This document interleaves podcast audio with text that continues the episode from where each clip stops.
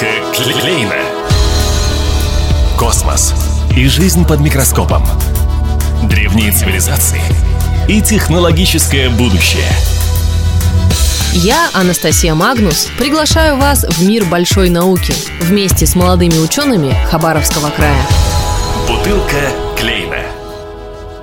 У микрофона Анастасия Магнус. Здравствуйте. Мы в этой программе рассказываем о людях, которые так много делают в своих областях, очень часто так много закрыты, и нам приоткрывают двери туда. Сегодня вот такой приоткрыватель дверей Людмила Рыжова. Это менеджер образовательных программ Краевого отделения Всероссийского общества охраны природы. Добрый день. Ну, я знаю, что там у вас еще целое направление. Вот вы педагог, вы активист. Много куда ездите. Часто я звоню, говорю, э, пойдемте, а не получается, я в отъезде. В действительности у меня еще, да, несколько должностей. Я еще являюсь педагогом дополнительного образования в детском технопарке «Конториум» и координатором движения «Раздельный сбор» Хабаровск. Раздельный сбор. Да. Те, которые рассказывают, что в зелененький надо кидать да, стекло. Да, все а- верно. К экологии всегда имела отношение, и в школе я всех э, олимпиадах участвовала экологических. В экологию меня вообще запустила очень круто переработка отходов. Началось все с того, что я увидела, что у нас открыли пункт приема раздельного отходов и начала участвовать просто как волонтер в акциях. На акциях помогали мы там в сортировке отходов, сама начала сдавать, всю семью свою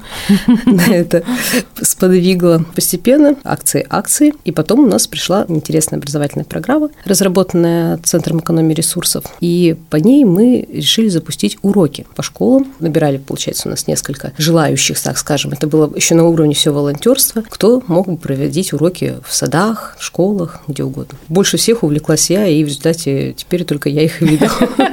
Понятно. Ну, неужели новых не подключается, ребят?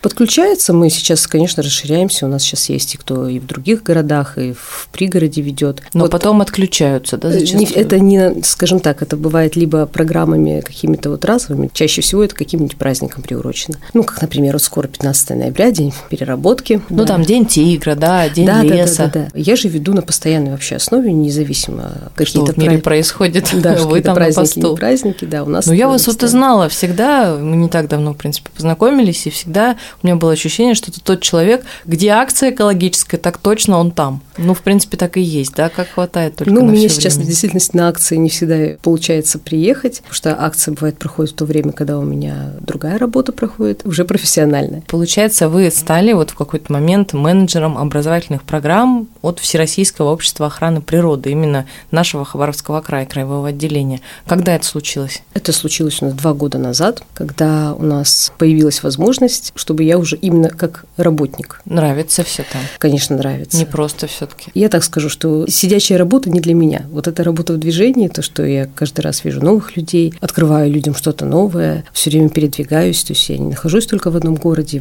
я двигаюсь по всему краю. Бывает и за его пределы тоже выезжаю. Конечно, мне это интересно, это прям моя стихия. Все-таки по капле, по капле улучшаю мир, и меня это очень всегда радует, особенно когда вижу прям прогресс на лицо, скажем так. Дети встречают меня там спустя там год и такие, а мы помним вас, а вы к нам приходили, а вот вы нам рассказали, а мы теперь дома. Вот так делаем. Запугали родителей. Да.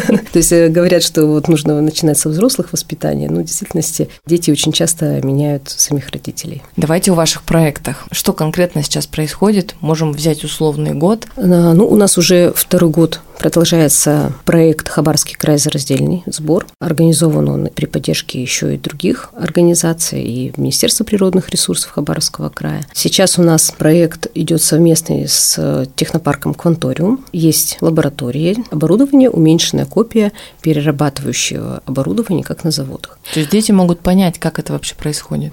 Да, то есть у нас там в формате полуторачасового мастер-класса могут дети прийти и своими руками Прочувствовать. прочувствовать, да, и глазами прочувствовать, и, говорится, своими руками сделать из обычных крышек. Они перерабатывают их и делают брелки себе на память. Сейчас мы еще занимаемся разработкой форм для того, чтобы делать более полезные вещи, которые еще в быту могут пригодиться. На что это направлено? То есть дети своими глазами видят, запоминают, что отходы, они являются нашими ресурсами, что мы их можем не просто выбросить и создать еще большее количество да, на свалке отходов, а можем переработать и сделать из них еще новые вещи. Очень очень важно сейчас воспитать поколение, которое будет ответственно относиться к отходам, которое будет понимать, что наши ресурсы не бесконечны, когда-нибудь это может все закончиться. И надо действительно нам заботиться о будущем уже сейчас. Ну и, конечно же, проблема отходов в плане того, что у нас разрастаются свалки, полигоны, они заполняются намного быстрее, чем это нужно по плану было. Очень важная проблема, которую нужно решать сейчас уже, воспитывая именно подрастающее поколение. Заводов в Хабаровском крае, напомните, сколько? Мы, так сказать, по шкале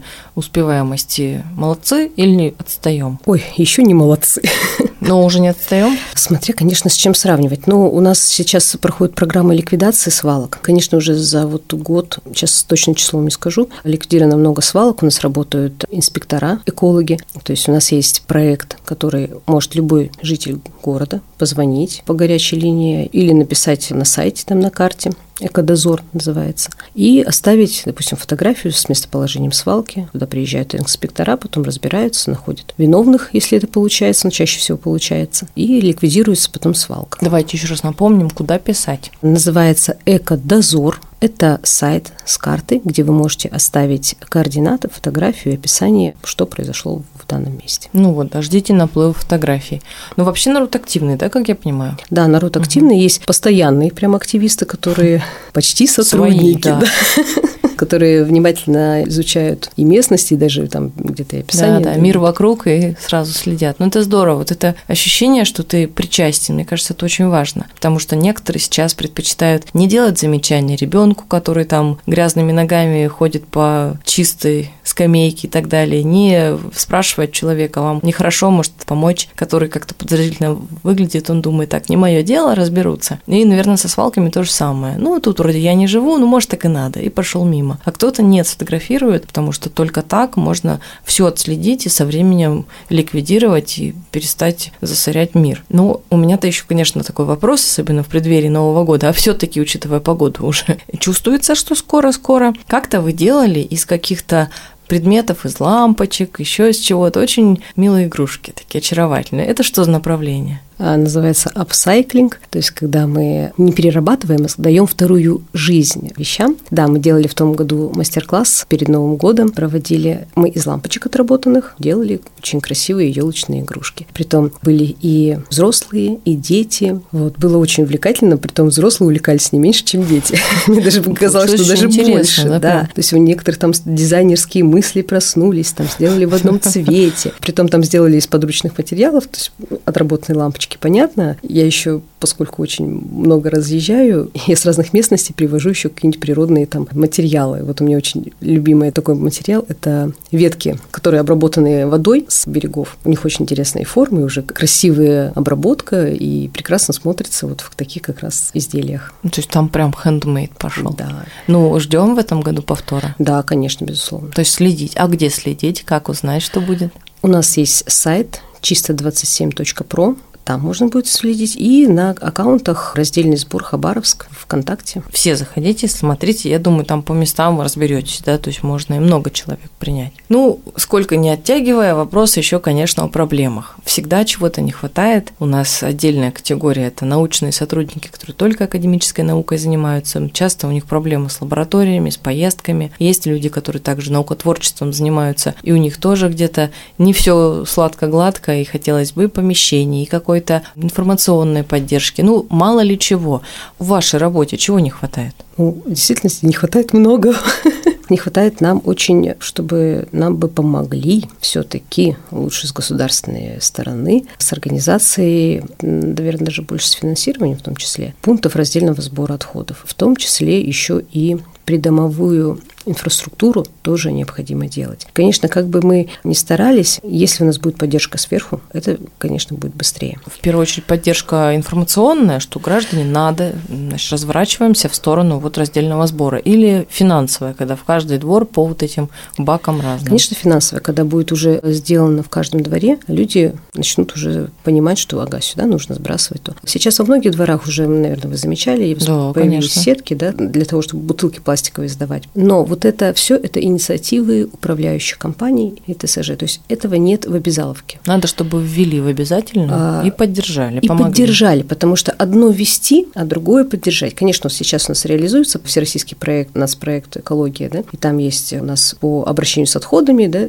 называется еще мусорная реформа, да, у нас просто в простонародье прозвали. И по ней, конечно, ужесточаются меры. Допустим, сейчас вот, когда у нас в том году ввели закон, что нельзя размещать нигде покрышки и изделия из покры... Лебедей. Лебедей, да, вот этих вот из а, шин. Прекрасных, из шин. Кто вот сейчас вдруг запутался, как я всю жизнь на минутку, что такое покрышка? Шины. Шины, да. То есть получается оно немножко вот однобоко, то есть они закон приняли, Шины штрафы, штрафы назначили, так. Альтернативы а, а куда нет. сдавать? А, вон еще Выбросить мус- возле мусорного контейнера нельзя. Их нужно специально утилизировать. У нас есть такое предприятие, которое принимает покрышки, но если это будут массовые покрышки, то из за них нужно за утилизацию заплатить, конечно же, сбор. Если это один человек привозит, сдает в рамках одного комплекта, да, четыре колеса, это можно сдать бесплатно. Но не поддержали же это в более массовом. Ну, например, сказали бы, что можно привозить, допустим, вот здесь складывать, вот в это место назначенное, и мы отсюда будем вывозить. И я думаю, что люди бы согласились очистить эти дворы. Но просто куда? Не организовали для этого места, а просто на мусорку возле дома нельзя сложить. То есть правильно я понимаю, что все-таки подвижки и правительство очень много шагов делает. Есть, но недоработанность еще существует. Да, все верно. Вот это вот недоработанность. У нас э, таких проблем действительно очень много. Если мы сейчас начнем перечислять, мы просто погрузимся в такую очень. Но мы давайте рутину. не будем погружаться. В принципе, самое главное, вы сказали, мы услышали. Я думаю, это большая точка роста и очень четкое понимание, что нужно сделать. И мне кажется, каждый год же все-таки улучшения идут. Действительно, у меня лично во втором дворе, ну вот в моем все еще нет, а вокруг во дворах появляются вот эти баки, сетки, просто лучше становится. И это все постепенно. И я думаю, что через полгода, год-два, вот этот проект «Экология», который действительно шумный, громкий, важный, он, так сказать, дошагает до своего внятного состояния, уже мы будем видеть, и все будут понимать, потому что некоторые до сих пор не ориентируются, куда чего кидать и зачем. Но уже понимают, что что-то куда-то кинуть надо. Вам огромное спасибо, что занимаетесь этим. Я знаю, что ребята и молодые родители, и те, кто приходит на мастер-класс, они потом совершенно по-новому смотрят на вещи с той позиции, что я, наверное, так не буду делать, потому что вот они вокруг теперь знают, как это некрасиво выглядит, и я буду как дурак выглядеть, что ты что, экологию вообще не поддерживаешь. Будем продолжать, будем, будем вас ждать в эфир еще с интересными рассказами и, наверное, договорю до мастер-класса. Конечно, безусловно. Спасибо, что пришли, нашли время и наука творческих побед. Спасибо. В гостях у нас была Людмила Рыжова, менеджер образовательных программ Краевого отделения Всероссийского общества охраны природы. Меня зовут Анастасия Магнус. Продолжаем говорить о науке, о творчестве. Встретимся на волнах радиостанции «Восток России». Бутылка